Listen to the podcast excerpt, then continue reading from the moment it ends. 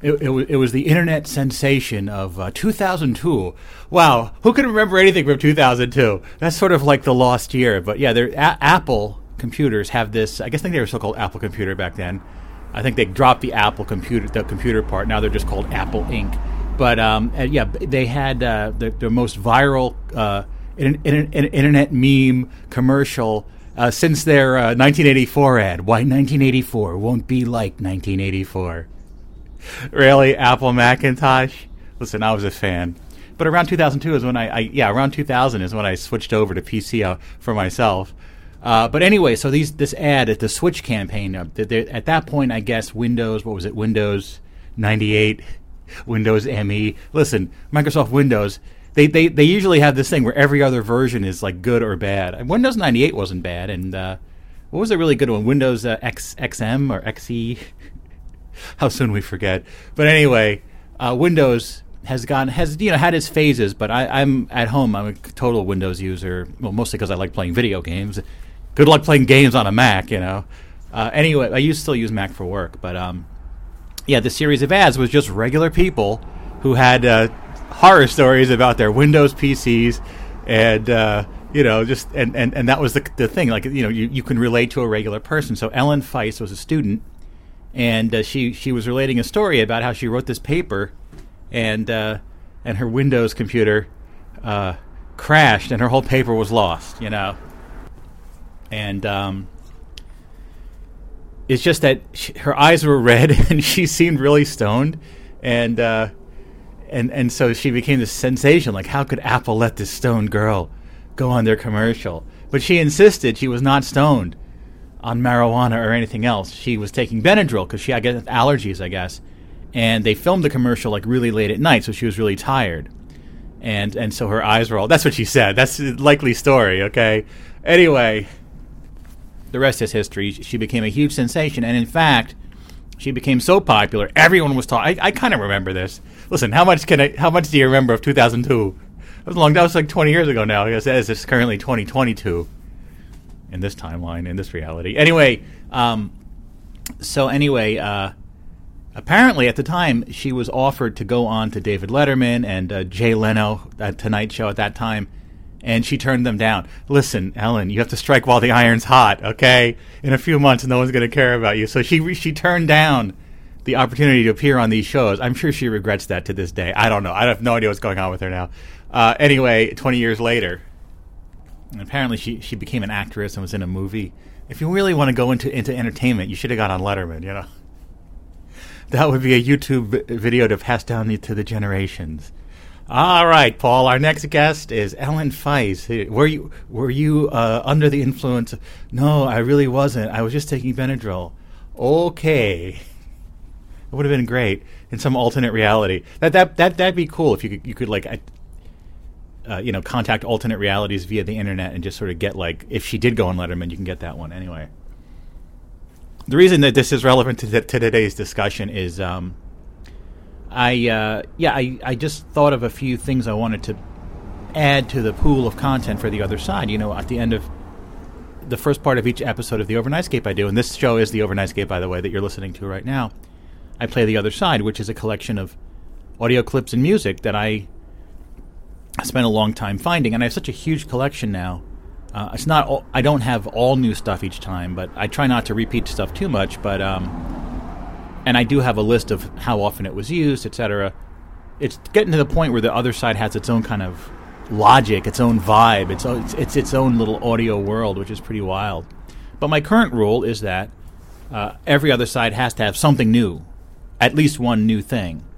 So I was thinking of a few things. I, I, I jotted down a few ideas and like like uh, like when I went down to to, um, to see my father, and I also saw my brother and my and, and his wife. Uh, I'll talk about that. Um, you know, there's a road called Mount Airy Road, which you get on. It's the exit from 287 to, to get down to where my father lives in uh, Bridgewater, and uh, you know, whenever I see that, I always hear that jingle, the advertised TV commercial jingle in my head. Beautiful Mount Airy Lodge, right? So I, I, I, made a note to self, add that to the other side. I want to have, and I, I, there's a few other things, right? So I, because uh, I'm on vacation this week, we'll, we'll, we'll, get to that. I, I, don't have to go to work this week. So yesterday, amongst other things, which we'll get to, there's so many things we're going to get to. Um, I uh, yeah, I started I started you know researching, finding you know stuff to put uh, on the other side, and I and for some reason I don't know if I thought of it or I saw it somewhere that El- Ellen Feiss, the ads, she did two of them. One about her her her paper being deleted, and then the other one about doing her homework on the beach. So I, I figured I would add those. Those have not been on the other side, and they're very very good, quick little things. She almost reminds me a little bit of the, remember those uh, was it Levi's? Remember the commercials? I hate my mother. I love playing those commercials too. She's so much more prettier than me. This is very, uh, you know, she kind of reminds me of that character for some reason. Sort of annoying, weird uh, commercial girls.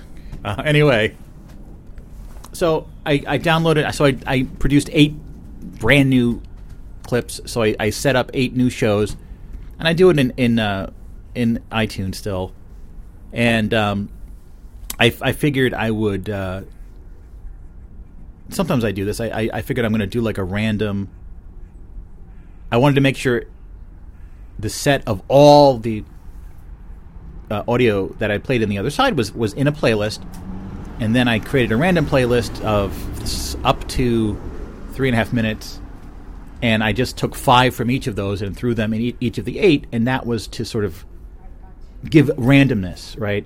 So it's not all random, but it, and the degree of randomness in the other side is is always varying, right? But this was just sort of to throw some stuff in there, just to get an interesting mix. So I threw this stuff in there. I didn't really look at it that much, and I started uh, going through. So so just so you know my process, you know, I I kind of usually I'll listen to the entire sequence to make sure each track complements the previous one. And sometimes, not always, I like to vary music, audio clip, music, audio clip, as I think that does give a good cadence or a good pace to um, the show, to, to, the other side. And so I've been following that model for this one, and um, you know, I'll I'll take what's in there, and sometimes you know, like when I when I have when I make one and there's some overflow, I'll throw it to the next one. So there's a there's a lot of synchronicity going on, a lot of serendipity, etc. Um, but the thing that happened this morning was a bit a bit out there. Anyway, so I have eight of these playlists, right? And I, think I already had done like the first three. I had kind of sequenced it, right? And added the numbers from my internal reference system. So you don't know all this stuff that goes on to the with the other side is going on here. This is a big process for me. Um, and uh, so um, yeah, I, I so th- so I just completed one that had the Ellen Feiss ad number two as the first one. I'm like, this sounds this is because you know at the end of the show, like I'll, I'll, I'll end of me talking, I go, and now here is the other side, and the L, and that Apple ad sounded really good there. So I'm like, um, you know, I so then let's backtrack a little bit. So today is my 25th wedding anniversary me and my wife Denise were married 25 years ago today, and you could see on the show art. We'll get to that. Uh, so it's our 25th wedding anniversary. So I was thinking about that, and uh, in fact, um, I was. Well, let's get to that in a minute. Anyway, I wanted to play something from the wedding video, and there happens to be a clip that was from the original Bluffcosm that I have played a few times on the other side called "A Cigar Mania." It's uh, where the videographer Charles Seaton came. Uh, he was filming sort of the behind the scenes of the wedding, first at Denise's parents' house, and then came over to our apartment where I had been living, and Denise hadn't moved in yet. Where the Overnightscape studio was eventually was to was to be developed, uh, and you actually in the video you see the the room that would become. How many years hence? Like wow, six years later. Damn, five, and a half years later would become the Overnightscape studio but yet my friend Peter, as you know from the Three Weasels, was there, and he was. It was just a very entertaining. You know, he's he's describing like his part in this movie, where he beats up his his, his girlfriend Nurse Cruller, who works at a mental institution, and then he gets beat up by Ken Marshall. He becomes evil. He becomes the. He's describing this, and everyone is like, "What the hell is he talking about?" So that's a cigar mania, right? So um, during the morning after I worked on the other side earlier, then I'm like, oh, you know, because I started developing a, like this episode is going to be just you know uh, a one or two um, make this episode, you know, called Frank Frank and Denise's 25th, and uh, Denise and Denise and Frank's 25th, right?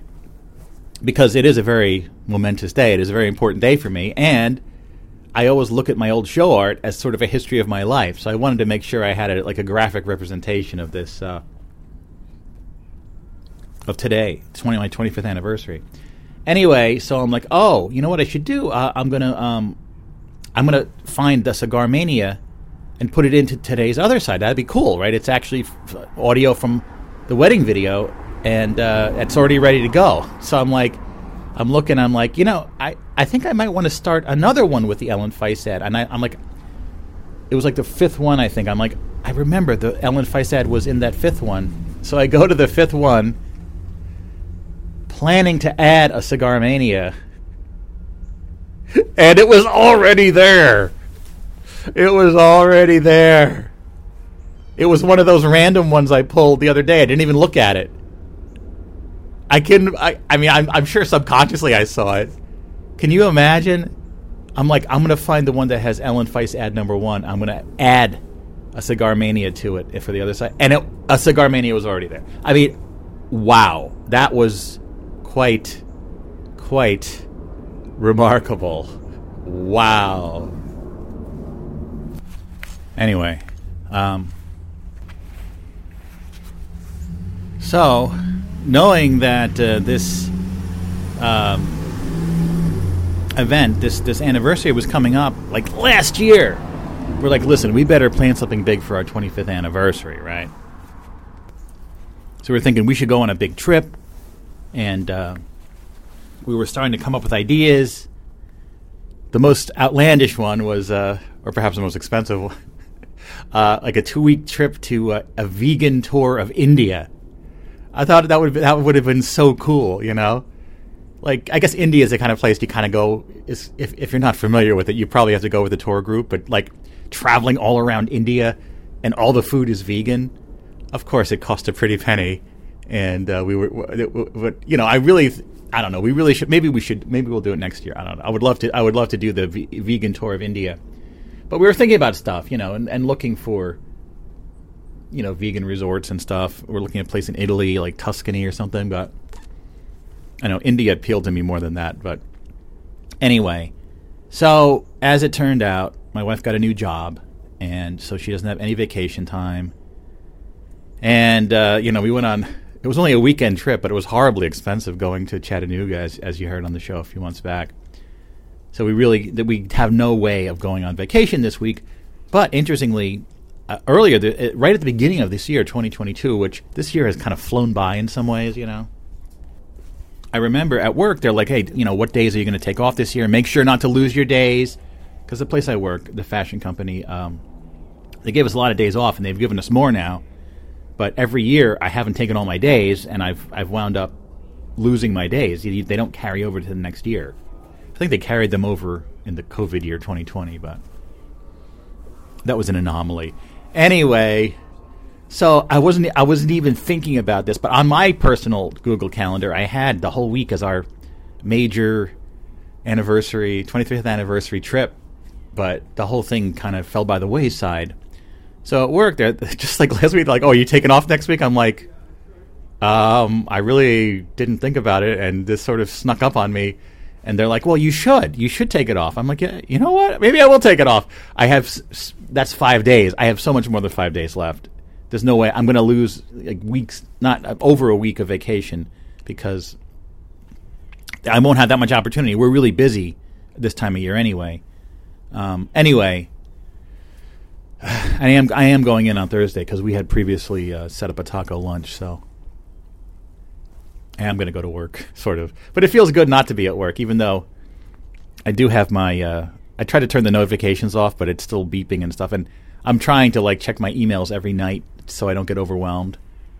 Last night I checked there were already 45 emails in one day. I guess that's pretty normal. I don't know. That probably seems like nothing to some of you. Yeah, the emails are out of control these days. Anyway, so I'm like uh, thinking like uh, yeah. But, you know, it's it's kind of weird because it's it's almost like I don't really have any good days to go on like weird adventures and stuff. Maybe Friday, but um, what is today? Tuesday. yes, day. Yesterday, I just got started, and I started a project I'm going to talk to you about. But um, yeah, today is our anniversary, so I'm not going to go on a crazy adventure to a mall in New York or anything. Tomorrow, I'm get we're getting haircut, so I got to be back by a certain time. Thursday, I'm going into the city, and then fr- I mean, I don't know. On Friday, am I going to feel like going back to the city? I don't know what I'm going to do anyway. Um, but anyway, it's good to have some time off, and so I decided over the weekend. You know, the one thing I really need to work on is uh, the book.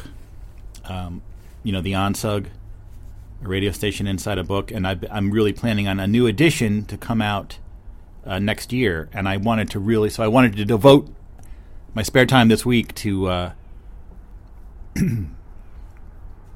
to uh, to working toward the uh, the new OnSug book for 2023.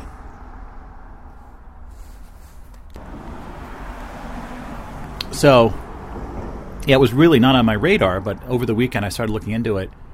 So basically, the current state of the book, it, it is published. You can buy it on Amazon right now. Just go to onsug.com and click on the picture of the book. You can buy a copy, a print-on-demand book. I uh, I created the book in LibreOffice because I wanted to keep it open source so people could have could have the files and work on the files. But it was just an absolute nightmare to put together in LibreOffice. Even just the headers, you know, we on the top of each page, you have the page numbers, and then it says like the name of each section. Pure torture. And when I update the book, if if you do one thing wrong, it messes up the entire book. The pages are on the wrong sides. It is just not meant for. It's like a WordPress. It's like a replacement for Microsoft Word. It's not meant for that kind of work, right? And you know, on the other end, there's Adobe InDesign, which I which I have used a, lot. I use it for work, and uh, I just and you cannot buy Adobe InDesign anymore. You have to buy a subscription to it, and it's it, they charge you every month. And I just simply don't want to go down that road. There was another page layout program that's open source called Scribus. I tried using that. It was awful. I mean, I, am hey, listen, it's free. Don't look a gift, gift horse in the mouth. I tried using it. I couldn't even use it. It was, you know. And this book is pretty complicated because there's all these lists and all these sections. And it's not just the print book, it's the the full PDF is like three or four thousand pages long, right? With a lot of complicated typography, lists. I need to in- include images, and it's just Scribus and LibreOffice just weren't good. Hey, InDesign would be great, but I just don't dig the idea of spending God knows how much every month to have InDesign. So I knew of one other possibility. I had been kind of dragging my feet on it, but there's a company called Affinity from I think they're in Europe, and they uh, have created alternatives to the big three Adobe programs. Uh, so Adobe is Photoshop, Illustrator, and uh, and, and InDesign. And uh, Affinity has created their own publisher, which is InDesign, and then there's two other ones which are Photoshop and Illustrator. I forget the name of them, but um, I saw that they just released version two of all the programs. It was on sale. You get all three of them for hundred bucks, right? One time fee, one pay once. Now I don't know if people that bought version one get version two for free, but anyway, for hundred bucks, I can get all three of these programs fresh new and they work on Mac and PC and on iPad. If somehow if you if I want to put it on my iPad, I can put it on my iPad. Um, and uh, so I'm like, listen, let, let me get the demo and see if I can do what I need to do, which is just control the typography, type styles, the headers, the sections, and I started playing around with it. And though there's a bit of a learning curve, I've been you know googling like mad the past couple days figuring out how to do things, but like you know the bolded text that you bring in. How do you apply styles to that without getting rid of the bolding? Yada yada. There are ways to do it. Um, so eventually, I just bought the license for all three.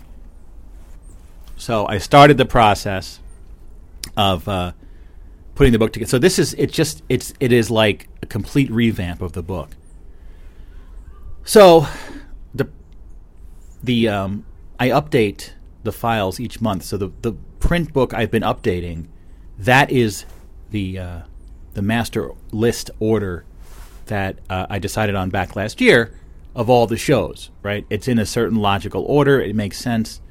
The, pr- but the rest of it, which I call the digital extension, which is all of the listings with the descriptions, right? Some of which have the show art in there, the Overnightscape and Fusebox and a few others have the show art in there, but most doesn't have the show art.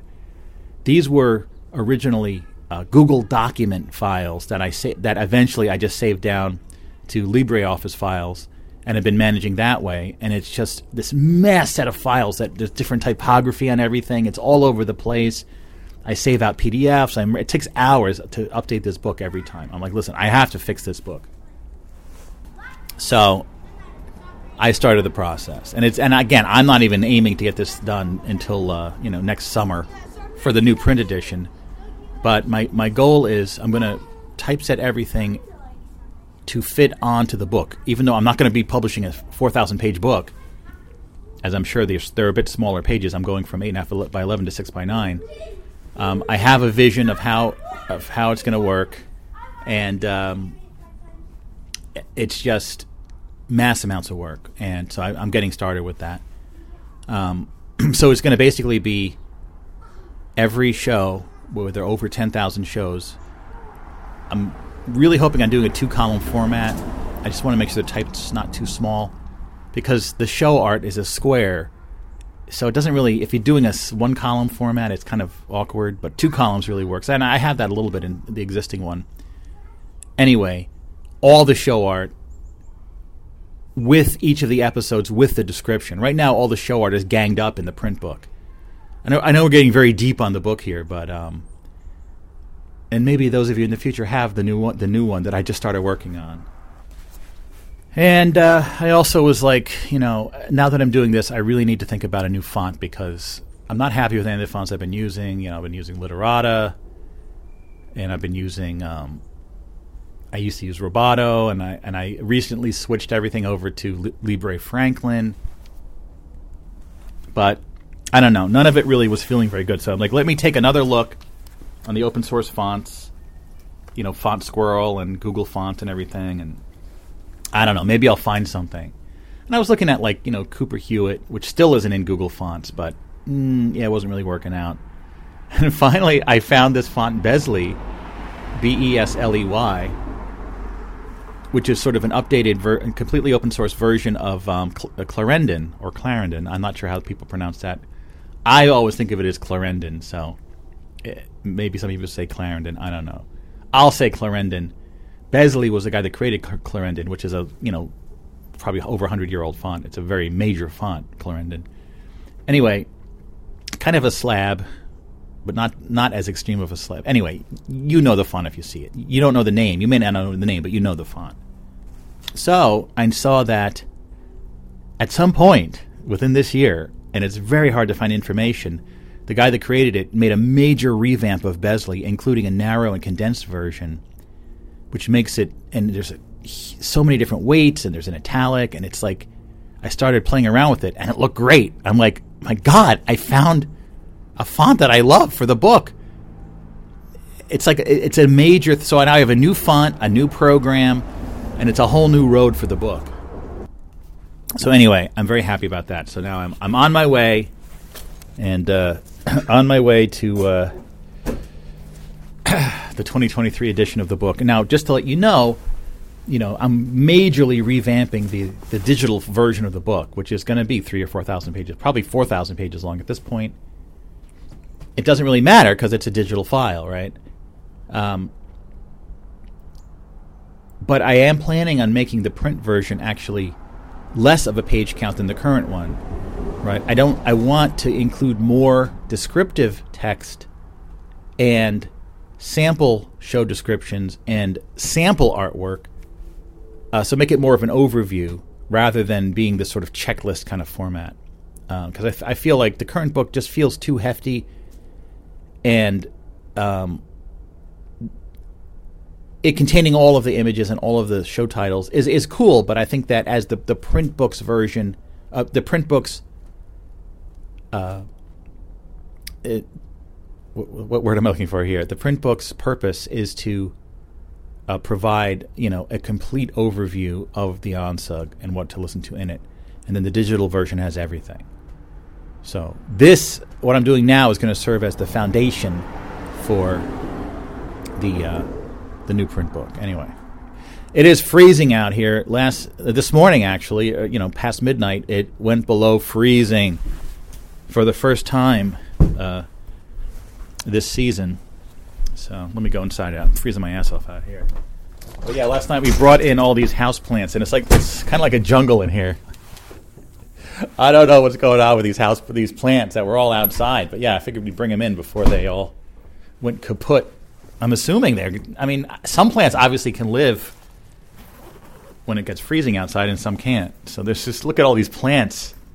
Dining room. It's, it's, it's it is like a jungle. It feels very 70s. All these house plants in here in the kitchen, by the windows, all these plants, man. I should take a picture of this just to uh, just for old just for a hist- historical sake. Yeah, look at this. Plants. Plants everywhere. Anyway, all right, let's turn the fireplace on here. Just press a button. It's the gas fireplace. Kitties, why are they running away? Oh, because at the same time I turned on the. Uh, here, listen, listen to it go on. You can hear when it like. Uh, yeah, you can hear when it like it ignites. Yeah, it's gas. It's natural gas. Kitties, two things happened at once, and they got very scared. Yeah, it's kind of cool. A touch of a button. Yeah, we love that. We love our fireplace. It was a years long process getting it uh, installed, but anyway. Um, I should turn down the fan though, because it's kind of annoying for the recording.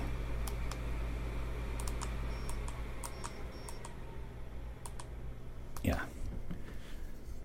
A remote control for the fireplace. Now this is this is definitely. I mean, I know people think of things and oh, you're never going to use it, but we reuse it a lot, so it's very cool. So anyway, yeah, it was a, it was a pretty wild weekend. Um, I know I mentioned on last episode that uh, we were going to go to the Marine Corps ball. So uh, my father-in-law, Denise's father, Jack, is uh, you know he was a, he he was uh, a Marine. He actually went to Vietnam, and he's been involved with the VFW, which is a local organization, Veteran of Foreign Wars, and also the Marine Corps League. And he's now going to be the new commandant of the uh, West Hudson branch.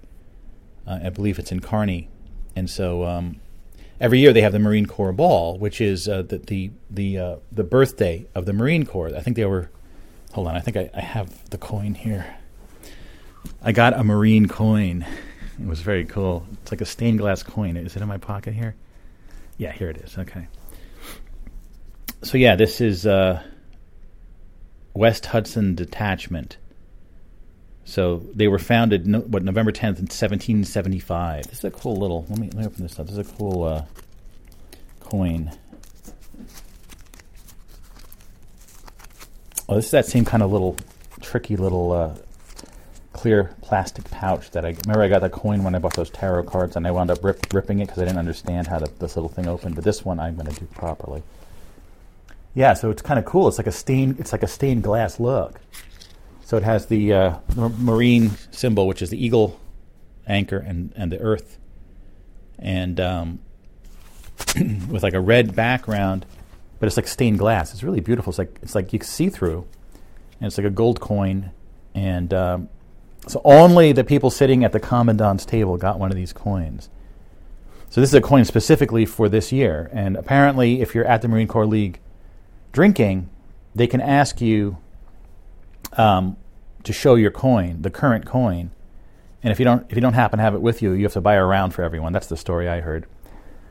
I have been to the VFW. I don't I don't know that I don't I've never been to the Marine Corps th- League, but because um, you know you can have guests and stuff. But anyway, this was at a place called um, the uh, the uh, Fiesta, which is a uh, kind of a an old school like mid it's a kind of a mid century catering hall, and it definitely is like it's kind of cool because it's really old and really kind of, you know, long weathered. It's kind of cool when you, when you when you when you pull in. It's like this carport area with a huge fountain and stuff, and like a little bridge, and it's just kind of like all the, the concepts of luxury from again from mid century, mid nineteenth century, fifties, sixties, seventies. That kind of kind of has that vibe.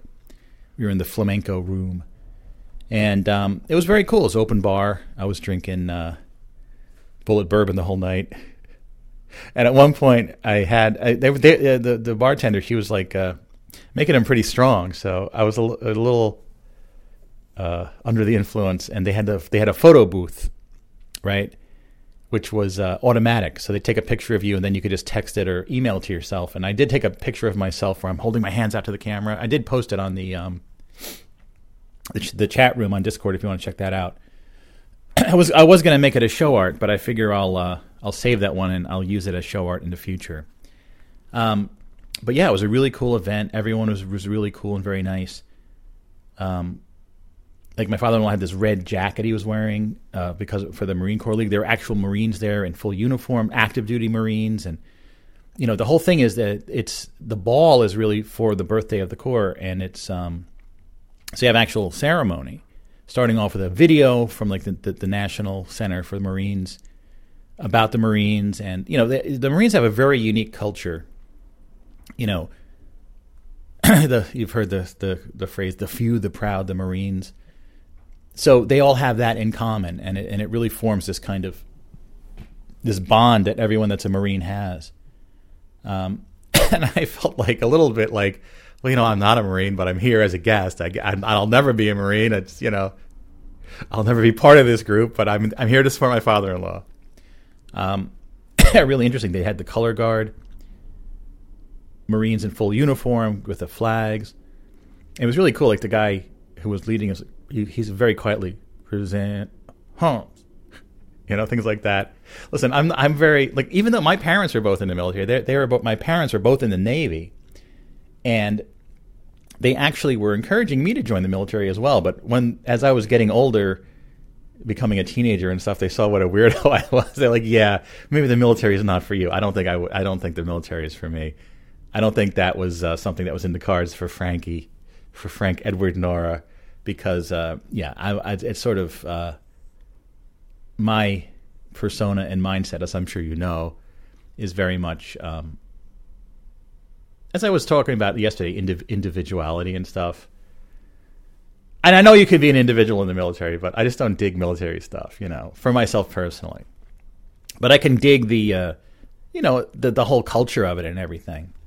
Um, so it was a pretty cool event. I got my coin, and uh, yeah, it was cool. It was a good night. The Marine Corps ball, and the coolest part was, I think I already knew this, but I, I have to find the picture here. See if I can find it. the hell? Oh, I took a lot of pictures of other stuff. Yeah. Um, so so this what would you call it? This branch of the Marine Corps League is West Hudson Detachment, number two oh nine. Yes, it is number two oh nine, and it's the two hundred forty seventh birthday of the Marines, celebrating two hundred forty seven years of U.S. Marine Corps tradition.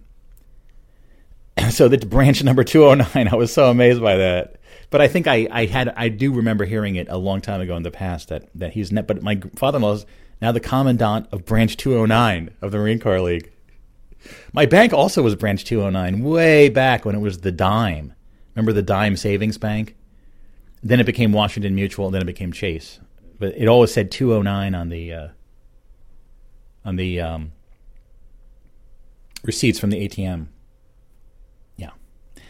and if you have no idea what 209 is, it's it's a very important number for me that you can hear me talking about endlessly on this show in the past. It's uh, it's a mystery. What is 209? What is it all about? We don't know, but we have a lot of ideas. Anyway, so then on uh, on Sunday, I went down to see my father, and and surpri- it was kind of a surprise. My brother and his wife Johanna were, were there, and I hadn't seen Johanna in a long time. Uh, she had been out in San Diego directing Henry V uh, um, Shakespeare at a theater in San Diego, and she was talking about how they uh, they had they basically as an outreach they perform their plays at at prisons there in California. So she went to a prison out in. Uh, it's sort of if if you think of San Diego and then to the to the east of San Diego, kind of directly to the east, and again just a little bit north of the um, Mexican border. There's a there's a, a, maximum security prison called Centinela with a C at the at the beginning, um, and she described going there and um, all the process because it's maximum security prison. The process of putting on a play there, you know, like the uh, you have to be careful what colors you use because of the, the gangs that are the, the, the members are in in there and uh, whole process. But she said the prisoners were so appreciative. I think they all had like they were so anticipating this. They had all read Shakespeare's Henry V, um, and uh, the program they handed out was like she said one of the only things that they got to keep um, in years. Because you know a, a, place like that you can't like have personal possessions i guess at maximum security so. And she said she was like hanging out with them and talking to them and it was like really an amazing story. I, I wish she said it hasn't really I, I was like was there an article about that summer she's like no it just it just sort of happened. Like we experienced it. But yeah henry v i'm not as uh I mean, I know a little bit about Shakespeare, but not that much. But um, so she had to adapt it. You know, she had to choose how she couldn't do the whole thing because it would be like I think it's three or four hours long if you do the whole thing. So she they made it like two hours long, and it's the whole thing. Very. She's a theater director. She also is currently still working at Funny Girl, and Funny Girl on Broadway had one of the biggest comebacks of any Broadway show ever. That started off, uh, Beanie Feldstein was the Funny Girl, and uh, it didn't really it didn't really go over very well. There was a lot of criticism. It was they didn't say it was they said it wasn't very good. And then they brought in Lea Michele in the role, and now it's a monster hit, almost on like a um, on a uh, Hamilton level, and the show's like doing amazing. So very interesting stuff. Her world in the theater. You know, I just saw here. I'm driving home. The uh, the picture. It was yeah, driving home. It was like insane. The skies were so bizarre, and I got some pictures of this. Yeah, it was like uh, there was like it was cloudy, but then in towards the horizon it cleared up, and then there was another line of clouds. So the clouds were being lit underneath by the sunset. Oh my god, it's so bizarre. I'm so glad I got these pictures. Maybe I'll use it as show art someday just wild. You know, I, w- I was driving to like through Pluckerman. I took these pictures. It was wild stuff. Oh, here's a picture I took. See, there's like one particular gas station I like to go to on the way um, on the way back on 46. It's right next to Woodstack. Let me see the actual identity because I, t- I took a picture at the uh, of this gas station. You know, I there's so many gas stations, but this one I prefer because it's kind of weird and there's all these like cars without license plates parked there. I guess I don't know if they're, they're junk cars it's kind of a cool little spot on the highway. Let, let, let me uh, let me find where that is because I saw on the picture I took Woodstack. Current favorite gas station. Let's see. Hold on a second. All right, there's a lot of Woodstacks. I'm gonna have to like figure out where I'm looking for like 46. It's way it's out here on 40th, right? What's going on here? Yeah, here it is, Woodstack. Yeah, yeah. It's uh yeah, near near where 280 and 80 uh, intersect. Let me see. Let's see what town that's in. Pinebrook, New Jersey. Interesting. Pinebrook. So, what is the identity of this gas station? Raceway Petroleum. That's the one I like to go to. Raceway Petroleum in Pinebrook, New Jersey. That is a cool gas station. It just feels very tranquil to get gas there. And as and as you may know, here in New Jersey, we're still not allowed to pump our own gas. We're the only state of the union that still cannot pump their own gas. I know Oregon was there with us for many years, but they changed the law. They're talking about changing it in New Jersey. It's one of the unique things about New Jersey that you uh, you know, you you have to have a professional pump your gas. But anyway, yeah, that was a cool picture too. Anyway, Oh, here's a, here's a note. Um, hold on. Yeah, when I, I was looking for videos, I, I always look at Retro Ontario to find some good Canadian retro videos, and um, I heard this song that I had never never heard before. Let me see if I can find it. It's called "Let the Rhythm Pump" by Doug Lazy. Right? Let's see if we can hear a little bit of this. Uh, great. You're spending money to to put a beef commercial for a vegan. Good good job, technology. Good job.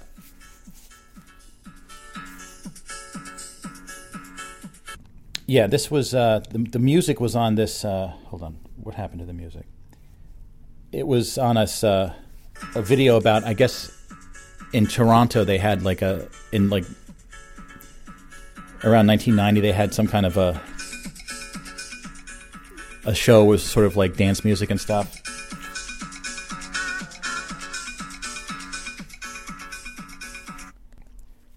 And uh, it was really good. It's a really good song because he mentions a certain pop culture entity from the time that I thought was very cool. Where is this?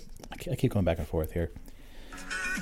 And at first, I thought it may have been some something super obscure, but apparently, uh, so I could I could have played on the other side. But it is commercial music, so let's play a little bit of it here. But I want to get to the part where he mentions a certain character. Is it was this the extended version? I think we can just get the regular version. I don't know.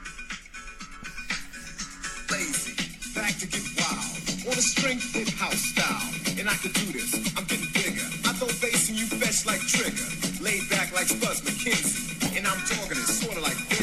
Laid back like Spuds MacKenzie. Oh my god. A Spuds MacKenzie reference. I gotta hear that again. I'm laid back like Spuds MacKenzie. Isn't it sad to think there's a whole new generation of people that never heard of Spuds MacKenzie? But that's the world we live in. Oh, I think I went back too far, but I gotta hear that again. I'm laid back like Spuds MacKenzie. nice. All those people from the 80s, we know. Back to get wild. On a strength hip house style. And I could do this. I'm getting bigger. I throw bass and you fetch like Trigger. Laid back like Spuds MacKenzie. and I'm talking it sort of like Benji. Push the tempo, but don't hurry it. Treat the bass like a bone and just bury it. Trigger? Wasn't Trigger a horse? He's talking about ben, he mentions Benji too. Benji was another pop culture dog that was huge back then, and no one's ever heard of Benji anymore. You remember Benji B E N J I? There are these endless movies about Benji. Oh my god. anyway, it's a good song. Spuds MacKenzie was a. If you don't know, again, I know a lot of people don't know what what is it. Like you're, you're probably asking me, you're saying, what is Spuds MacKenzie? It was a dog that advertised for Budweiser beer. Okay, that was always partying you get the idea. Even if you don't, even if you don't know Spuds MacKenzie, you can understand the idea. It's kind of this silly dog that was always partying that became this another sort of similar to Ellen Feiss. It became sort of a pre-internet sensation. Everyone was into Spuds MacKenzie.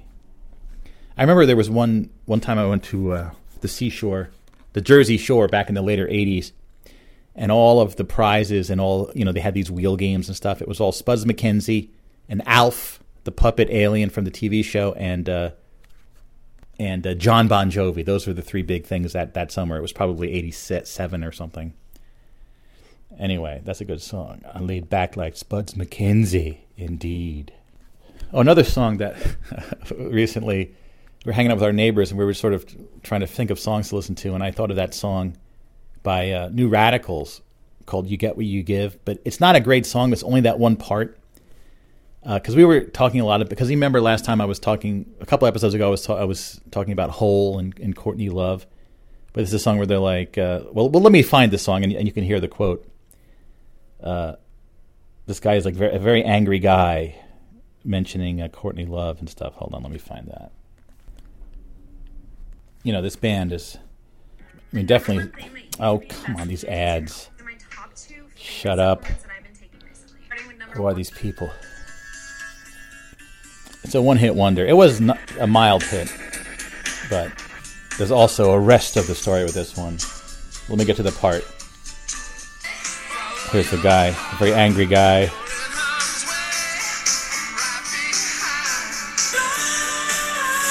I think it's coming up now. They're filming the video in a mall, by the way.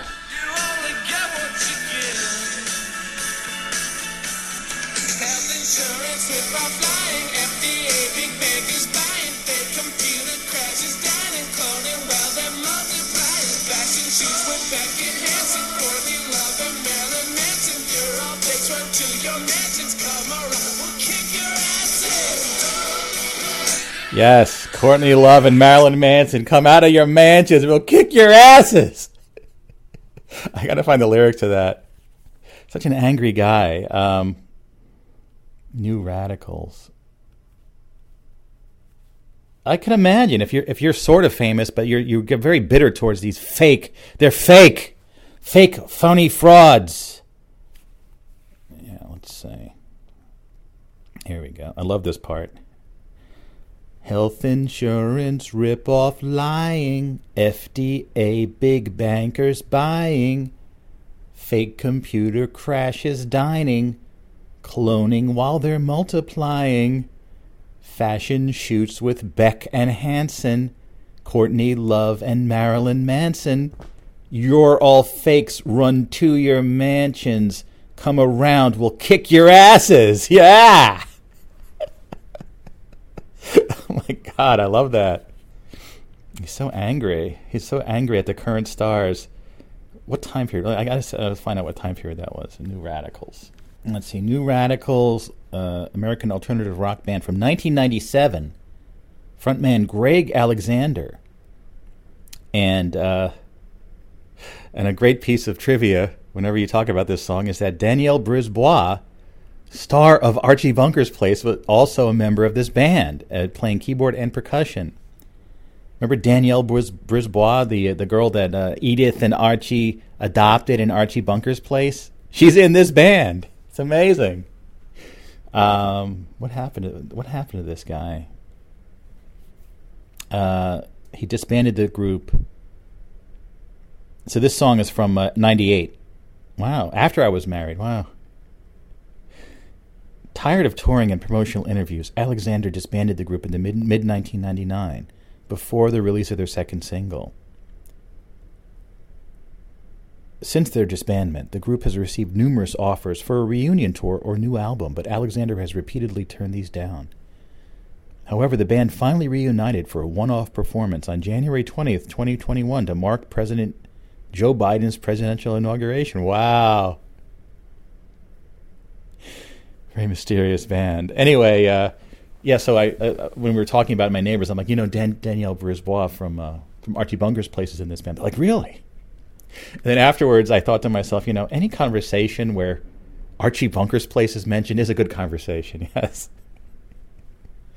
Remember Archie Bunker's Place? Is there like a? It was kind of like I guess because Edith, whatever her name is, Joan Stapleton. E- Joan Stapleton is that her name? Um, she decided to quit the show. Oh, Archie, I quit the show. I don't want to be a dingbat anymore. You, you notice all these people they have with this, incredible one in a million success. Oh, I quit. Ellen Feiss, you want to go and let him in? No. Alexander, you want to like keep going with your music? Yeah, you're the one in a million that actually had a some hit. No. Jean, her name is Jean Stapleton. That's it. You know, you're the star of one of the biggest TV shows of all time. You want to keep going? No, I quit. you can't take. Listen, these people can't take it. They're, they're, like, oh my god, this sucks. But this is just what you wanted. Why did you become an actor or a musician in the first place? As soon as you get some success, I quit. What's wrong with these people? So I think that's that's why they had to make Archie Bunker's place. Okay, Dingbat, I'm going to buy a bar, and then I'm going to uh, adopt. Uh, what was his? It was his brother-in-law or sister-in-law's uh, like Jewish, half Jewish daughter, Danielle Brisebois. All right, ding that. Let's let's open a bar. And then remember, remember during that time period, Archie Bunker had a grandson. I guess with Meathead and Gloria, and uh, it was there was a very. I remember there was a baby doll that had an actual penis, and it was like it was a revolution in baby dolls. Biologically correct, Archie Bunker's grandson. I, I, again, the major prominence of Archie Bunker and All in the Family people wouldn't even the younger people don't even know who that is. Carroll O'Connor, for God's sakes. Let's see, Archie Bunker's place. I don't think I've revisited this show. I mean, I you know I really don't ever watch this show. And uh, is the pilot episode.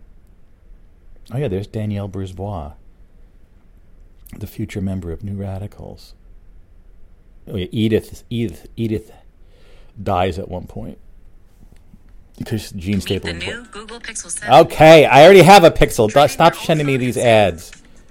I'll get a new one when my current one dies. I love Google Pixel, by the way. Carroll O'Connor. Jean Stapleton. She was in it for a little while. In Archie Bunker's place. Co starring Martin Balsam. Danielle Brisebois. Allan Melvin. Who are these people? I know who Al- Danielle Brisebois is.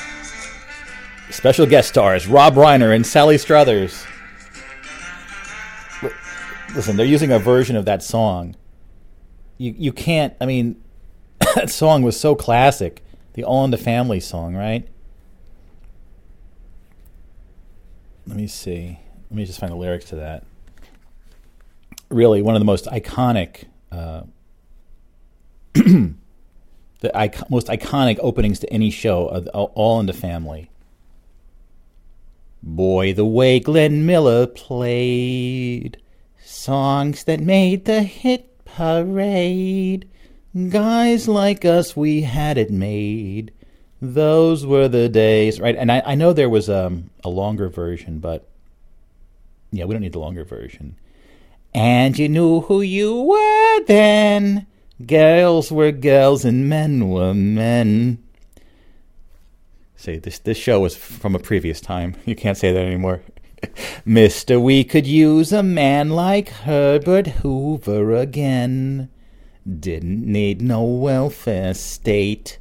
Everybody pulled his weight. Gee, our old LaSalle ran great. Those were the days. And the longer version is, yeah, that really wasn't used in syndication, so let's not worry about that. Yeah. And that was based on a uh, a British show, right? All in the Family. Yeah, Archie was kind of like a an old curmudgeon, kind of like racist kind of guy, and the show was meant to sort of criticize that that kind of re- viewpoint as the world was changing. Meathead was kind of an ex hippie, and his daughter. That was Rob Reiner, who went on to uh, great fame creating uh, Spinal Tap and other things. He did a few other things, right? But Spinal Tap was the main thing he did. He turned out to be pretty talented.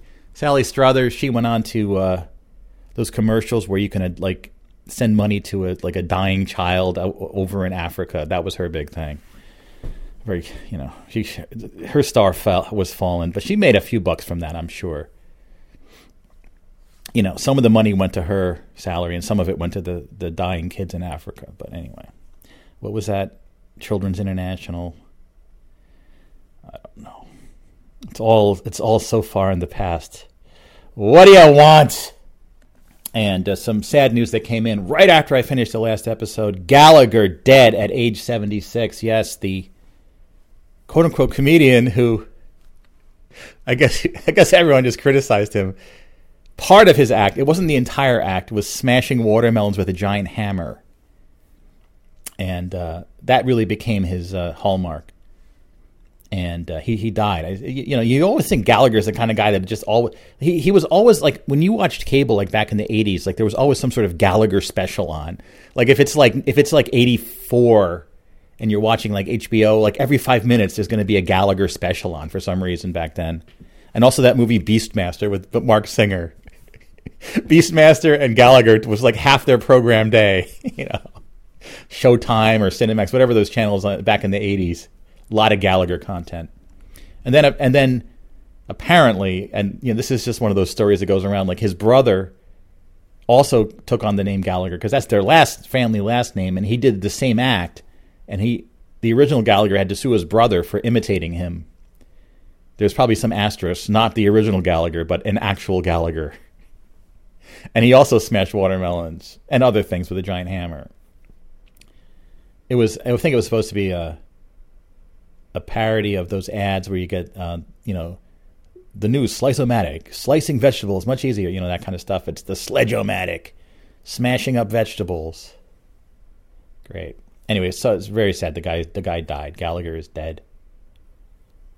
Ay, ay, ay. We're so far in the future, even Gallagher is dead. What do y'all want? Anyway. Um, in uh, video game news, this came as a complete surprise to me. I, this was not on my radar in any way, shape, or form. Atari 50. The 50 year anniversary of Atari. I guess they started in 72. Um, it was released as a game. And, you know, I've, I've been there, done that. So many Atari compilations. Um, do I really need another one? But this one for the first time included a huge range of games, like over 50 games from arcade, um, recreated games, some of which are pretty good. Uh, the uh, 2600, 5200, 7800, and Lynx, and Jaguar, and Atari 800. And um, there's also a whole interactive history of Atari with lots of new video interviews. And uh, I have to say, as much as I've seen this content over and over again, the presentation of the games is superb. Unbelievably, they finally got it right. Everything from the menus to the way the game looks to everything about it is great. And I was playing a ton of those games, you know, you know, Space Duel, and they have a bunch. They have uh, several versions of Miner 2049er, which I really enjoyed on the uh, ColecoVision. A tough as nails platformer. I remember trying to beat the last level you couldn't you couldn't save the game. You had to play through the entire game and try to have enough lives. It, video games used to be a lot harder, and they have Bounty Bob Strikes Back, which was a sequel, a bunch of great games, and uh, yeah, it's on all the platforms, and I got it on PC, Steam. Um, it's worth checking out. Uh, very well implemented. I mean, it's most of the stuff that I mean, I have most of the stuff on MAME anyway, whatever, but they have iRobot you know, they have Quantum, a few they hadn't released before. No Marble Madness, no Gauntlet, but there's a game called Dark Chambers, which is sort of a, a relative to Gauntlet, and several versions of Dark Chambers. Anyways, it's a pretty good collection, and uh, I recommend it for those. Listen, you know who you are if you're going to want a, a, retro collection of Atari games. Um, it's very cool. Atari 50. I, w- I was rather impressed with that. In other news, um, as you may know, at this at the dawn of 2022, a vast amount of music in the United States entered the public domain uh, because of a, a, law that was passed a few years earlier, the uh, Copyright Something Rehabilitation Act or something. I forget what it was called. Um, recorded music was not scheduled to go in the public domain till 2067, which is when I would be like 99 and 100 years old which uh, most people don't make it to that. So, anyway, now it, all the music up until 1922 became public domain um, this year. And now I, I, don't know if it's going to be an ongoing thing or if, at least for the next few years, every year a new year is going to come up. So, in a few months, January 1st, 2023, the music of 1923 is going to become available. So I thought it was kind of cool. I, I really want to like explore the songs of 1923 because I had done some. It's a huge amount of effort to go through the songs of the past, and I've played a few on the other side here and there. It's just really a huge effort, but I would love to kind of just focus on 1923 and find the best of the best from 23 and do something with that. I don't know what I'm going to do do with it, but I thought it was kind of a cool idea because now we just have that one new year Right now, it would be illegal to play it. You could be sued by Sony or whoever if you played a song from 1923. But come January 1st, 2023, now it's public domain in the United States. I know it's not like that for the rest of the world, but anyway, that's a cool thing coming up. A whole thousands of new songs that we can check out and play on our shows without fear of reprisals. Music reprisals. You'll be punished for playing that music. So yeah, um, you know, it's it's so with my our anniversary today, it's been kind of a bummer that we are not able to do anything. My wife had to go to work, and I have the day off, so I'm like, trying to think what I can do, and finally, this morning at like six thirty, I woke up and I'm like, I should do something for anniversary. I'm like, wait a minute. As part of my video project, I did digitize our wedding video, which we had the rough version, but we never paid the guy to do a final version of. But it's still like three hours of amazing footage from '97, the whole family and everything, as I was mentioning earlier. So I this morning I uh, threw it together and uh, put it on YouTube as an unpublished video, and uh, yeah, I sent it to my wife as as my anniversary present to her, and uh, so we're gonna watch it tonight. It is really wild to see because we hadn't seen this in a long time.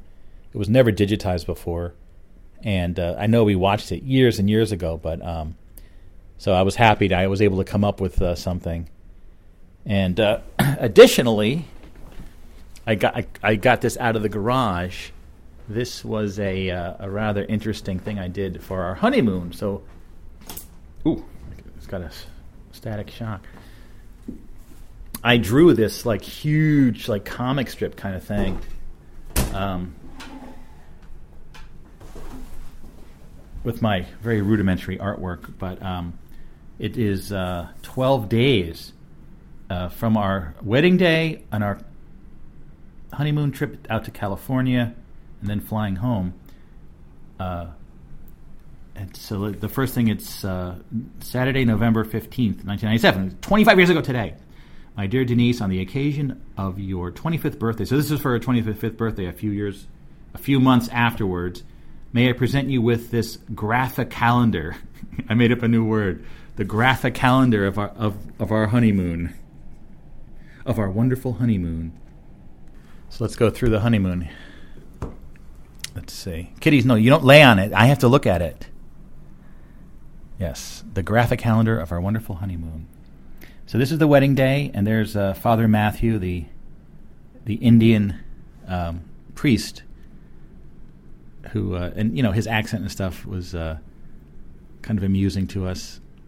And I think my I was rolling my eyes d- during the ceremony. I I'm not religious, but I agreed to get married in the Catholic Church. And he and he, there's a little cartoon of him: first God, then spouse. That's what he says: first God, then spouse um, there's the wedding rings, the aisle. And then the next day we had brunch and we went to the airport. I think we ate at Sbarro. We were veg. I don't know if Denise was. I think yeah, I think Denise turned vegetarian. We had Sbarro at the airport. It looks like, and there was this a, a, guy was like flipping out of the airport. I want a first class seat. Damn it! He was like flipping out on everyone. And then I guess we watched uh, Jurassic Park: The Lost World on the airplane. Cold wind from Newark. We flew over to San Francisco on Continental. We went to Hertz Rent a Car and we got a a Sebring. Was it a, a Chrysler Sebring convertible? In fact, I think we were upgraded because they only had that available. This uh, we were, and I drove from the airport at night to our Holiday Inn at uh, in San Francisco. I remember we when we reached the street called Embarcadero, we had never seen that street sign before. We thought that was pretty funny. Um, and we had a really crappy room because one of Denise's relatives was a travel agent, and she was she was supposed to get us all these great rooms, and they gave us this crappy room like in the basement. What does this say? Water? Something with water. I don't know what that's all about. So the next day, so that was Sunday, November 16th. Monday, November 17th, 1997, they upgraded us to a cool room. We ate gnocchi. We went to Pier 39. Went to Namco Land Arcade. I remember playing um, San Francisco Rush in San Francisco. That was kind of cool. You know that driving game. We went on a cable car, of course, and then it crashed into a car. And then we went to um, a bookstore, a record store kind of place. That's where I got. Uh, we bought a few cassettes, and I to play in the car. Cars had cassette players back then, and that's when I got uh, the Stereolab album, Dots and Loops, that we listened to, among other things. Went to Borders. I think that was at Borders Books. Went to Fisherman's Wharf. Uh, went on a cruise to Alcatraz. That was awesome. We went under the um, Golden Gate Bridge. They were they were painting it at the time. We went to the Ripley's Believe It or Not Museum, where that guy could put three billiard balls in his mouth. And did we see private parts? Howard Stern private parts? But maybe we went to the movies. Um, you saw sea lions. What does this say? Sha- oh, shadow boxes. Yeah. So we went to a little gift shop, and there were these little, these little shadow boxes with like old toys in them. And later that year, I bought them for Denise. I, fa- I found them on mail order and got got her the box. It was much more romantic back then. Took photos, and we went on Lombard Street, the crookedest street in the world. I think they've since like closed it off to traffic, right? Uh, so here we go. On Tuesday, we uh, had some Capellini. We drove over the Golden Gate Bridge. We were listening to the Statler Brothers. That was one of the tapes we got. Counting flowers on the wall. That don't bother me at all. Playing solitaire till dawn with a deck of 51.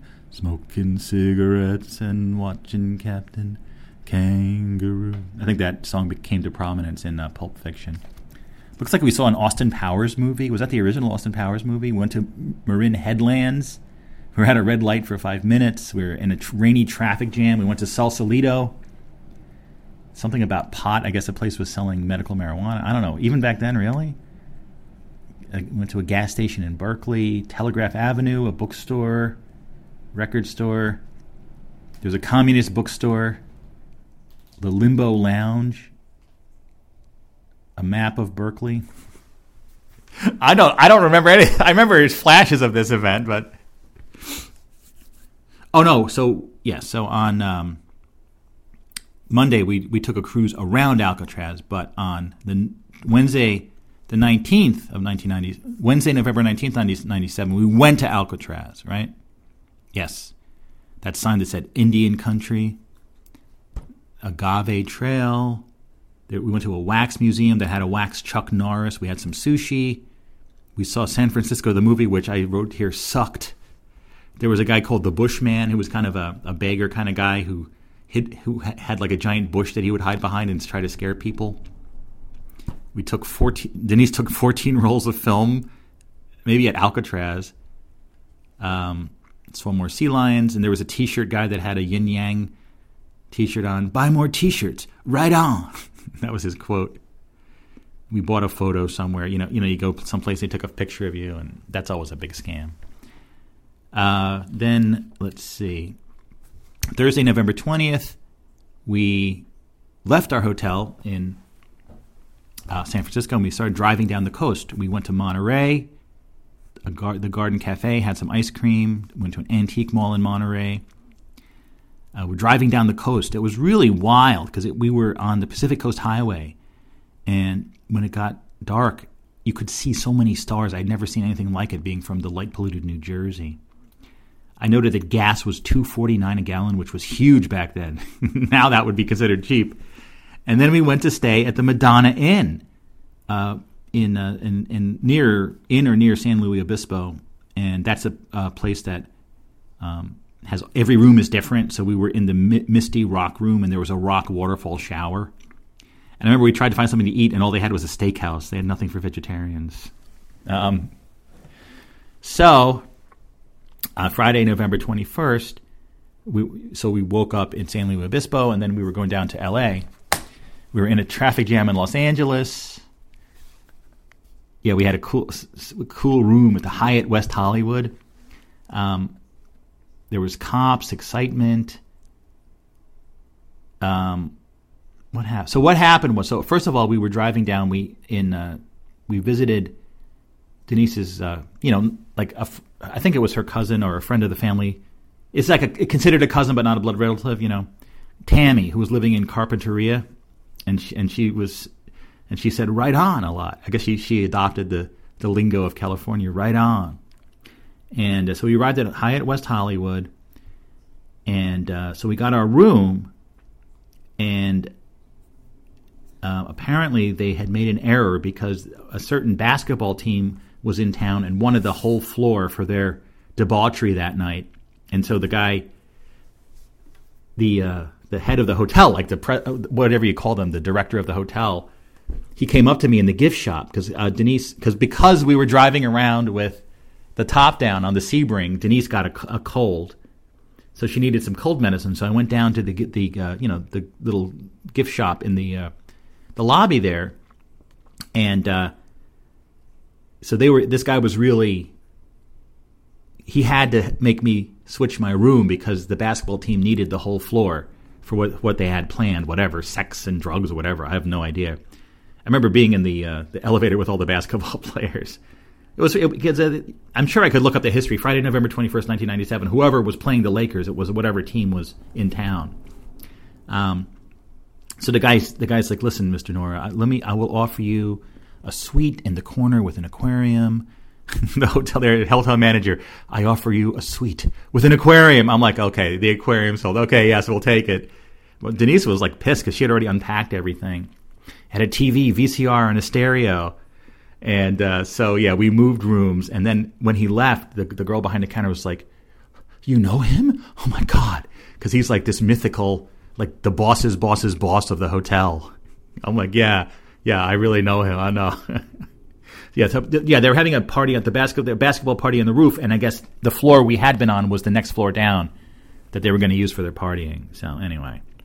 So there was a balcony, and I was watching, um, you know, Sunset Sunset Boulevard there all of the cool cars going by. Can you imagine being on Sunset Boulevard in 1997? All the cool cars and California and everything, limos and everything. It was wild there on Sunset. This, this is a great, a great, uh, a great uh, honeymoon, and I, I, would not have remembered all this if I didn't draw it all here on the uh, the graphic calendar. Uh, okay, so that was very cool. But you know, I was not recording back then. I hadn't. I did not record anything audio because I didn't.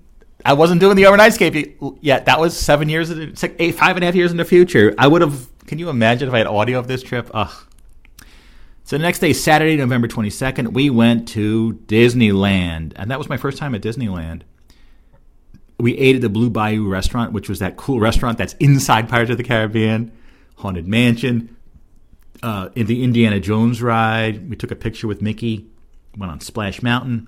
We went on Casey Jr., which is one of those rides they don't have at Disney World in Florida, and it broke down. We were evacuated from Casey Jr. Um, Space Mountain, like I guess it said waiting for it to start again. I guess I guess there was some problem, so we were having waiting. I think they may have turned the lights on in there. I'm not sure. Maybe confusing that with someone else somewhere else. And we, one of the Matterhorn, another ride they didn't have in in Florida. I used to go to the Florida stuff a lot. Oh, we went on Indiana Jones ride three times in a row. Anyway, that was very cool. So the following day, Sunday, November 23rd, 1997, we hung out in Hollywood, went to Rodeo Drive. We saw Walt Disney's star on the Walk of Fame. More Austin Powers stuff. Uh, all the cold medicine, zinc tablets, uh, Tylenol cold, Comtrex, Alka-Seltzer Plus. I guess we both had a cold by then. Zinc echinacea. Remember, remember echinacea was a big thing back in the '90s. If you're sick, take echinacea. Whatever happened to echinacea? I no one ever heard of it anymore another wax museum which had the Last Supper, Wilshire Boulevard. I went to a coffee shop and I said, "Can I have a coffee light and sweet?" And they're like, "What does that mean?" Apparently, light and sweet is a New Jersey term that they don't understand in California. It means with milk and sugar, you know. Stickers, bagels. We went to the La Brea Tar Pits, Hollywood Boulevard, the Beverly Center Mall, the Chinese Theater. Oh yeah, it was Starbucks we went to. Yeah. Yeah, that was a cool day. And then on Monday, November 24th, 1997, we went to um, Universal Studios, the City Walk. Um, we did the tram tour. There are a lot of palm trees. The Jurassic Park, the ride, Backdraft, the ride, ET ride, Melrose Avenue, smoking and hanging out on our balcony over Sunset Boulevard. Uh, oh, I may have maybe I got some cigars. I'm not sure. Cool cars. Well, I had those cigars from the wedding, maybe um, an ashtray. Uh, uh, what did I sort of draw? Our chaise lounge, chaise lounge, the ashtray. Wow, world's largest candy cane. I guess it was in the uh, City Walk at Universal Studios, and we. I remember. I remember this. We saw the movie Starship Troopers there at, at City Walk, and then we got together with um, Denise's aunt and uncle, and uh, we went to a place called Gladstone's. And I remember this guy just got this big bucket of seafood. It was like a giant like metal bucket filled with everything, and it was like octopuses in there. He's like eating. He's like, mmm, octopus, yummy. And look, there was a Ms. Pac Man cocktail game. Hmm. Wow. I haven't gone through this in detail in a long time. Did I ever do this on the show? I may have done this on the show. Anyway, Tuesday, November 25th, 1997 was time to fly home. There we watched Men in Black on the plane. There was a smoking area in the airport. There was insanity at the baggage carousel. I remember, oh, I got lemon smint. Remember, smint was a big, like, you got this mint. They were lemon and mint flavor, and, and it was a kind of a, a dispenser. You would push down, and the smint would come out. Whatever happened to smint? I'm, I'm, I'm echinacea and all this stuff from the 90s you don't even think of anymore. Smint.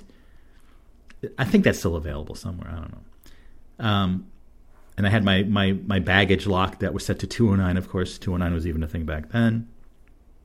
Waiting at airport for the ride home.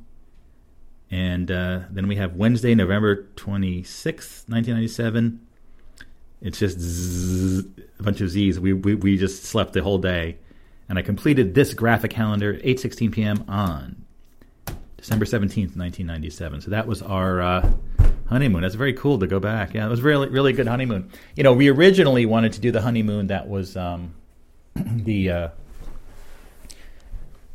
the train ride across Canada because there's this guy Doug Smith, I think his name had Doug Jones had these travel logs, and one was the Great Canadian Train Ride, and um, it was uh, very inspiring to take the train across Canada. And we also wanted to go to Churchill, which was Churchill, Manitoba, maybe. Um, there was a, tr- a, train line that went up there on um, on the summer, and there were like polar bears up there. And but when we priced out the uh, the Great Canadian Train Ride, it was way too expensive. It was so expensive. It was mad madness. You know, and you would have wound up in Vancouver, and I guess fly home from Vancouver. We couldn't afford it, so we we opted for the California honeymoon, and it was quite wonderful. It was my first time to California. I love California. I really do. I really do love California. I haven't been there too too much, but I really do dig California. But anyway, that is the uh, that is the honeymoon. See, pondering all things wedding and honeymoon, and 25 years later today, and yeah, it kind of sucks. We're not we're not in India or anything. It would be kind of cool. Can I can I can I uh, can I patch into the alternate reality Frank, who actually did go to India and is in India right now, eating v- vegan food in India? That's got to be some trip. Hey Frank.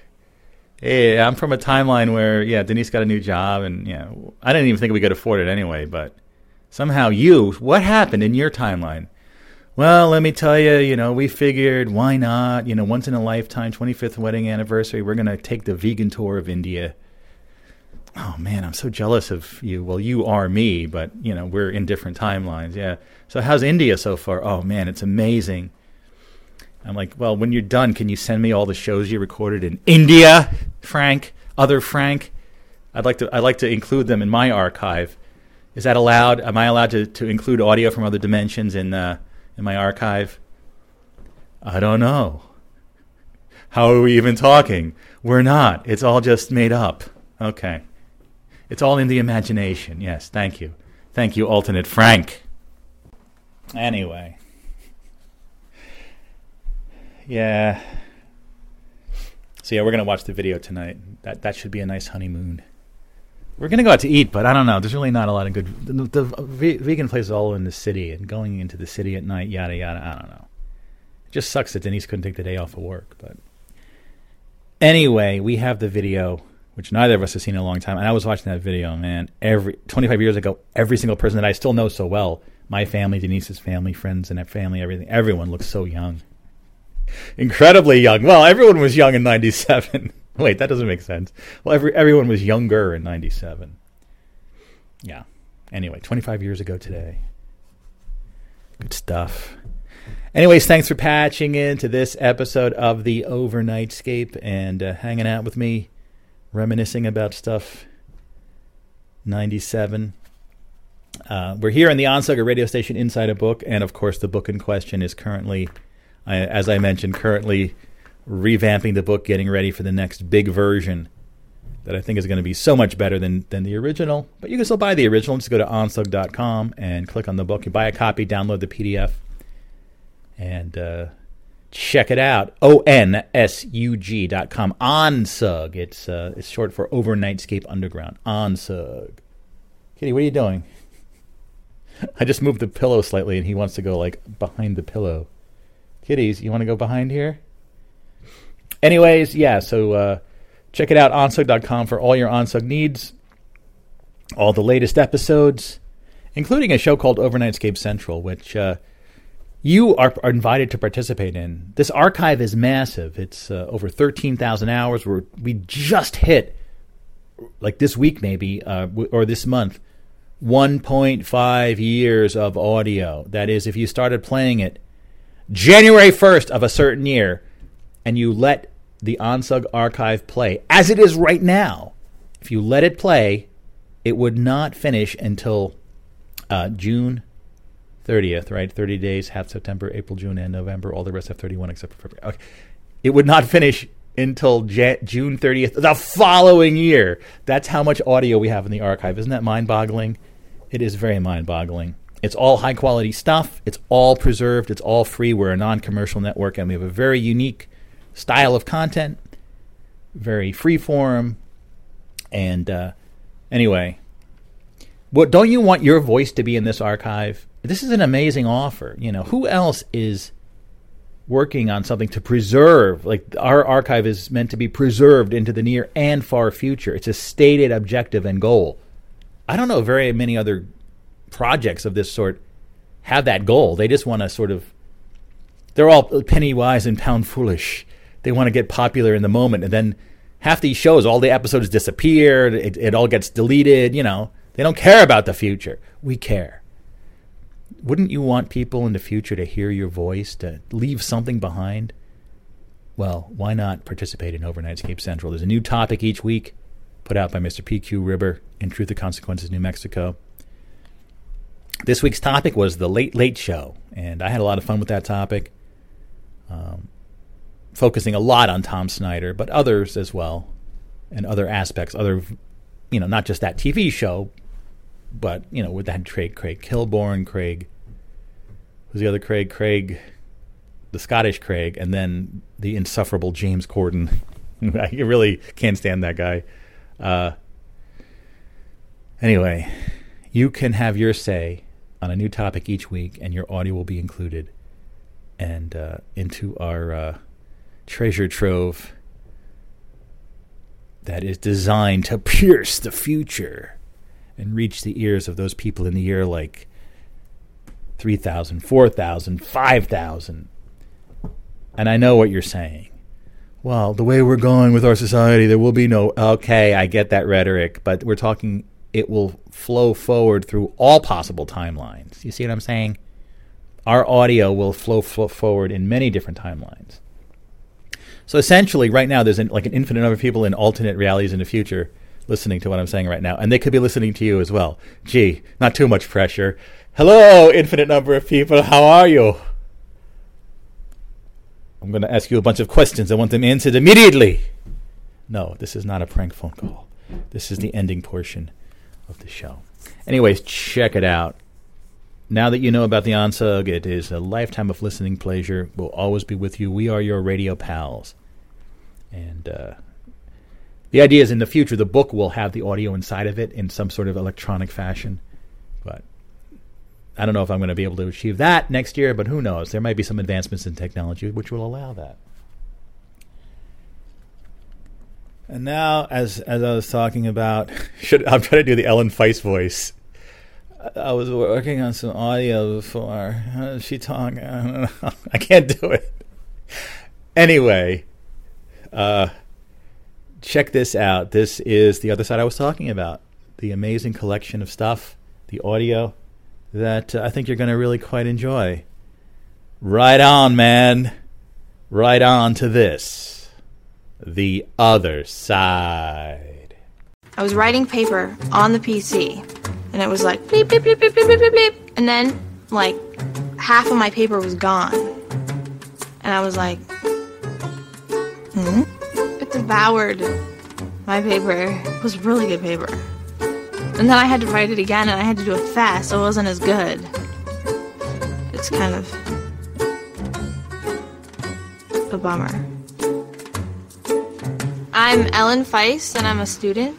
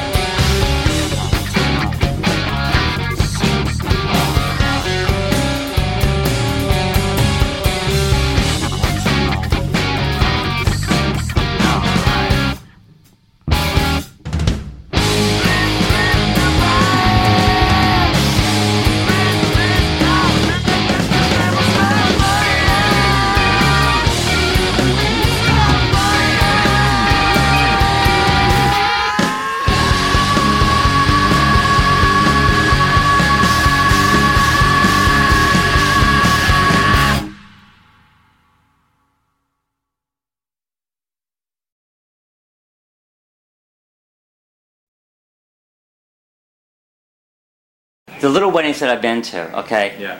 no one sits down. They stand up. You don't Yeah. sit in a chair. You who wants to take a picture of the two people's backs? Excuse me? Okay, like you want to get a picture of the people's face? Okay, Yeah. like you like stand there. Like what's the point of having a long dress? You sit there like you sit there and you and you show off the dress. Duh.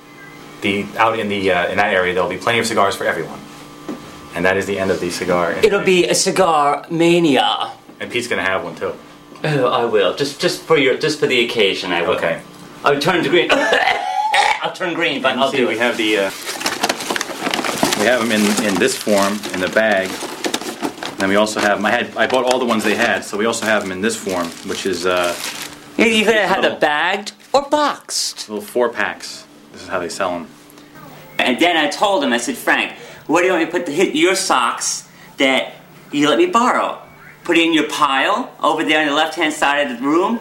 Ever since I've known Frank, Frank has always been a total. What's the word I'm saying? I, he always had stuff in chaos. And now that I see his room, I see that nothing has changed over 11 years. So whenever I knew, whenever he told me to put these socks in, like, I know it's not going to be in a drawer or something or somewhere. It's going to be in a pile somewhere. Just put it over in that pile over there, Frank. Right, Frank? And you're like, yeah, put it in that pile over there. I, I had this girlfriend, Nurse Cruller. Uh, she worked in a mental institution. And she and I would go out, and I occasionally beat her up a couple of times. And one time I, I kind of broke her neck and stuff, and then her friend, uh, uh, Mr. Ken Marshall, came over, and uh, he said, you, I found you beating up to say a woman. You shouldn't do that. I teach you a lesson. With that, he steps on my foot like this and punches me out, you know, and I go into convulsions and everything else. And then I turn into this guy called the Freaker. I turn evil. And I join forces with King of Darkness, Argus. And I try to dethrone King Buddha. Transmission.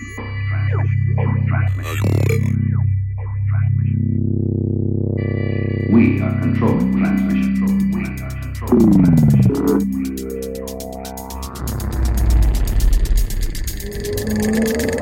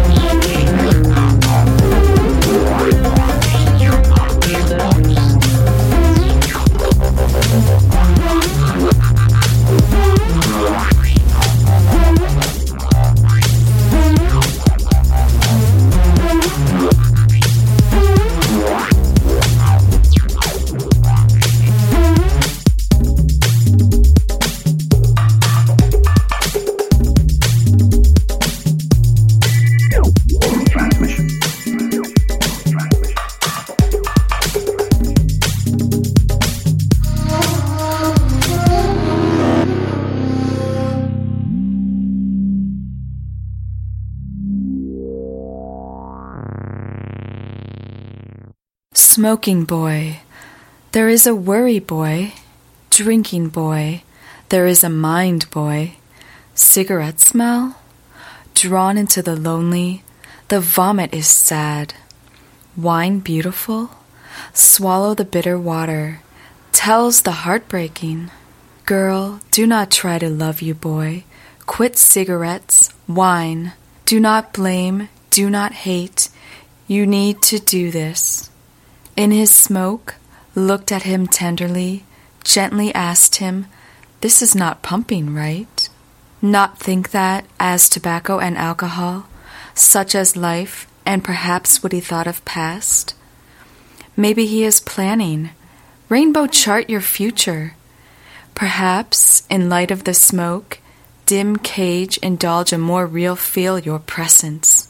Girls, if you have a boy, for you to quit all of this, discount Rosetta Stone software. You have to remember to accompany him to the finish Louis Vuitton fake handbags. Because when you're gone, the moment he can do can only be left wine right handed cigarettes. Boy, if you love the girl to accompany you around, remember wine and cigarettes quit. Why smoking and drink? You should consider this problem. Fact. Do not smoke can really be. Do not drink really. Although she does not uppercut with these hanging, but there are most directly related to the. Perhaps one day you will understand that for her to quit, really worth it. Remember that when you are smoking, drinking, her gentle look at you is when you should quit. Fact. Really worth it. Girl, when your love comes to dead end, perhaps you really do not love. Maybe he really does not love you. but do not easily release. After all, he loves you. If it no need to go, remember that when you turned to leave, do not remind him. Less smoking, drinking less alcohol, to love yourself. Perhaps you are well intentioned, however, is precisely the kind of you to remind him, lost in you, perhaps the only wine and cigarettes. His mind must know better. Boy crying because he really loved it. Boy crying because he really paid. Boy crying because he is really no way. Love this thing, nothing more than worth it. Jane does not cherish. Boy, women such as water, on the pack on, that is, cigarettes, wine is poured into the wine bottle. You never know what shape the next moment she is. Fact, if you pour your glass again, or original shape, your glass you should keep. Boys and girls, wine and cigarettes, the quit quit, the picked up picked up, some of the treasure to cherish. Burning is a lonely, spit out the sadness. It may be transferred to him to look at and then accompanied him to forever. Swallow the tears, spit the murder, might the transferred to her look, then smiled and said not goodbye. Boy is gone. Replica Gucci handbags, because he was really tired, and less in your arms, and he alone, sleepless. Boy is gone because his heart has been broken. Without you, he went to Rangers. Boy is gone because he was really disappointed with you. In fact, as long as you retain a word, can him leave completely. Boy is gone. Somewhere in the distance, left cigarettes, drink right. Boy is gone, but he still hoped to return to the dream place. Burning cigarettes, wine in the pharynx. Soft, why did no one look at me? Cigarettes, wine, boy, girl.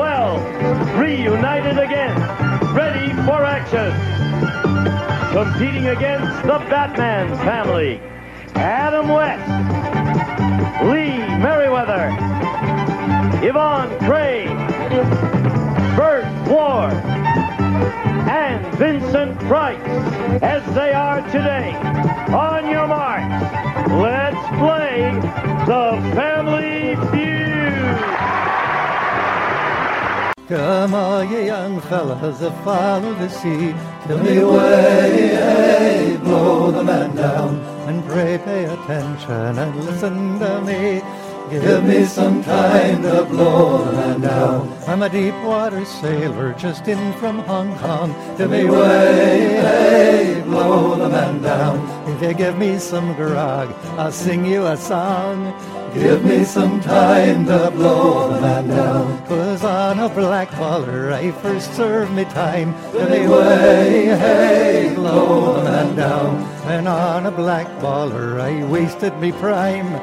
Give me some time to blow the man down. Is when a black baller preparing for sea. Give me way, hey, blow the man down. You'd split your sides laughing at the sights you might see. Give me some time to blow the man down. With the tinkers and tailors, sojourners and all. Me way, hey, blow the man down. That ship for prime seaman on board a black ball. Give me some time to blow the man down. As when a black baller is clear of the land. Me way, hey, blow the man down. Our bosun then gives us a word of command. Give me some time to blow the man down. Lay aft is a cry to the break of the poop. To me way, hey, blow the man down. Or I'll help you along with the toe of me boot. Give me some time to blow the man down. This larboard and starboard on the deck you will sprawl. To me way, hey, blow the man down. For kicking Jack Williams commands a black ball. Give me some time to blow the man down. Pay attention to order, now you one and all. For me way, hey, blow the man down. For right there above ya flies a black ball. Give me some time to blow the man down.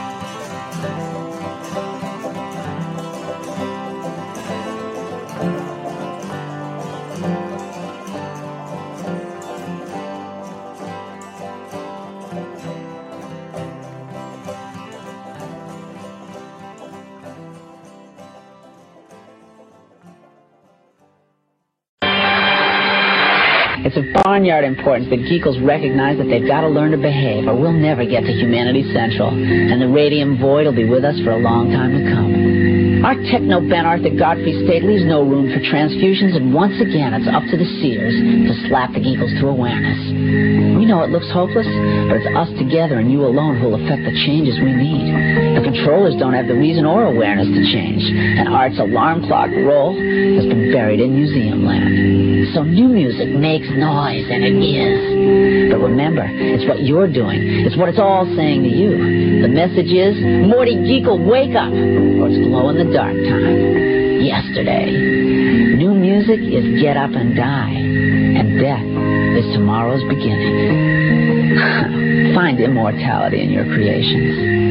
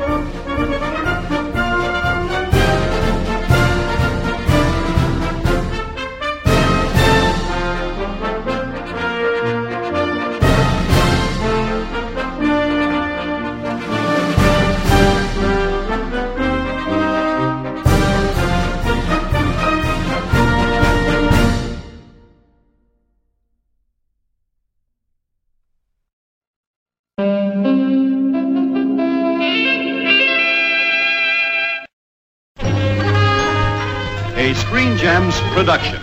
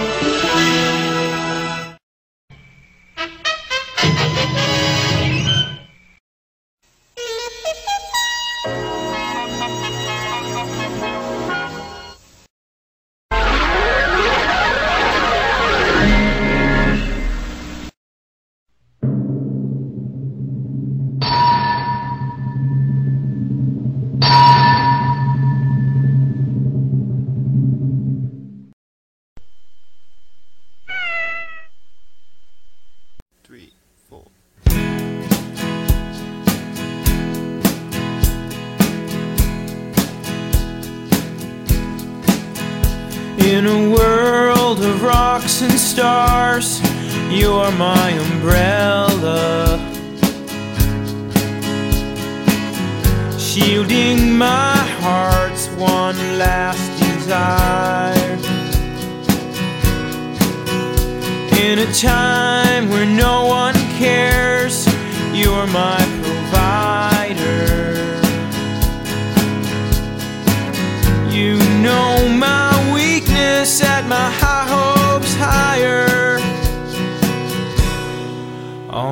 my days, comfort me. And though I stray, please come for me. In a place that's far from home, you fill my mind with gladness. I can't see well into the future. In a time when I am trapped, you reassure my purpose. I am so glad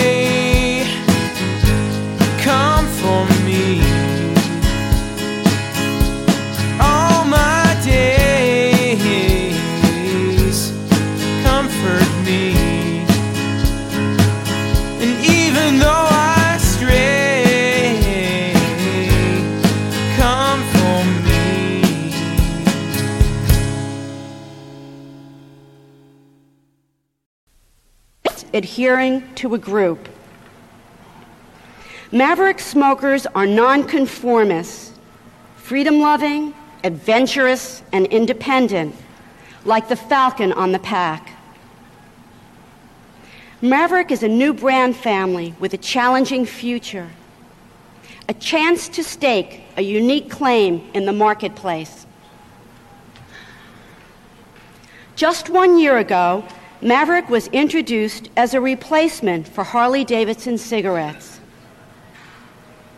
In just one year, our consumer base has grown to include more than just Harley biking men. You'll be surprised to learn that 40% of our consumers are now women. This young brand still has a lot of growing to do to become a key player in the marketplace. Maverick's competitors include three discount and three full price brands, but we're measuring our success against Marlboro. Marlboro's market share, close to 35%, is more than twice that of the three major discount brands combined. Its share gain for the latest 12 months is one third the size of Doral, the biggest discount brand. You can understand why we're so focused on attracting Marlboro users to the Maverick franchise. Low price, quality, and strong brand imagery are proving to be a winning strategy. How does Maverick sales performance compare? As Randy mentioned earlier, year to date sales are up 23% versus year ago levels. Four factors have contributed to this significant gain. Strengthening Maverick's promotion plan by increasing pack and carton coupon values to 40 cents and $4 introducing Maverick Menthol Full Flavor and Lights in April of this year to complete the product line, expanding distribution into Newport Number One Club and special emphasis calls in seven regions and two partial regions. This regional distribution expansion offered great volume opportunity for Maverick menthol and non menthol packings. The greatest contributing factor to Maverick's gain was the determined and energetic sales force effort. The result 1.6 billion units sold. That represents Maverick's 23% growth. We can personally honor each salesperson, though we'd like to, but here are the top 10 divisions representing the greatest volume growth based on Excel data. Starting with number 10, the El Paso division, up 8%. Vince Gomez is really knocking out the competition here at the Indian Cultural Center, where 500 cartons of Maverick are sold each week. Thanks, Vince. Number nine, Raleigh North, up 10%. Elizabeth Hellman and her team weren't available for a photo, but their accomplishment is spectacular. Number eight, Oklahoma City, up 10%. William Dickinson and his team are burying Mavericks competition. Thank you. Number seven, thank you, Ara Thompson. The Tupelo division is up 12%.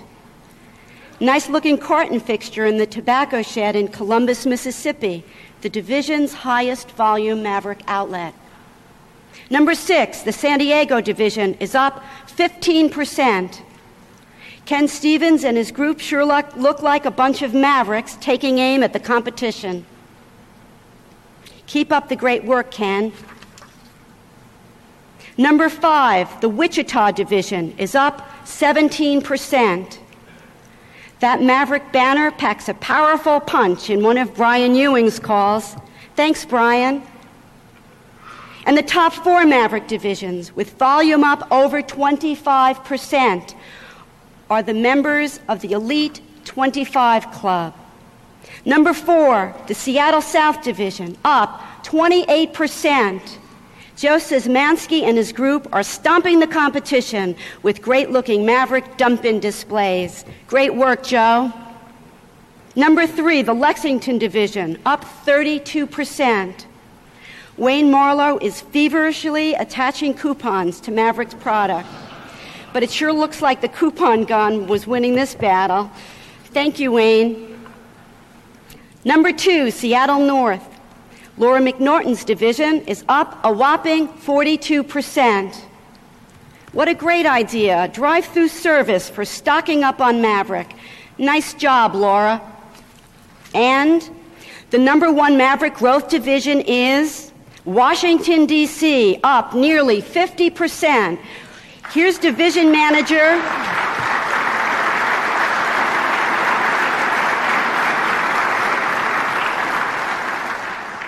Here's division manager Gary Cooper and one of his Mavericks loaded up with point of sale materials and hitting the streets of DC. Congratulations, Gary and his Maverick team. We're proud to be honoring our top 10 Mavericks with this trophy. Please come up to the stage during the break and take the trophy for your division.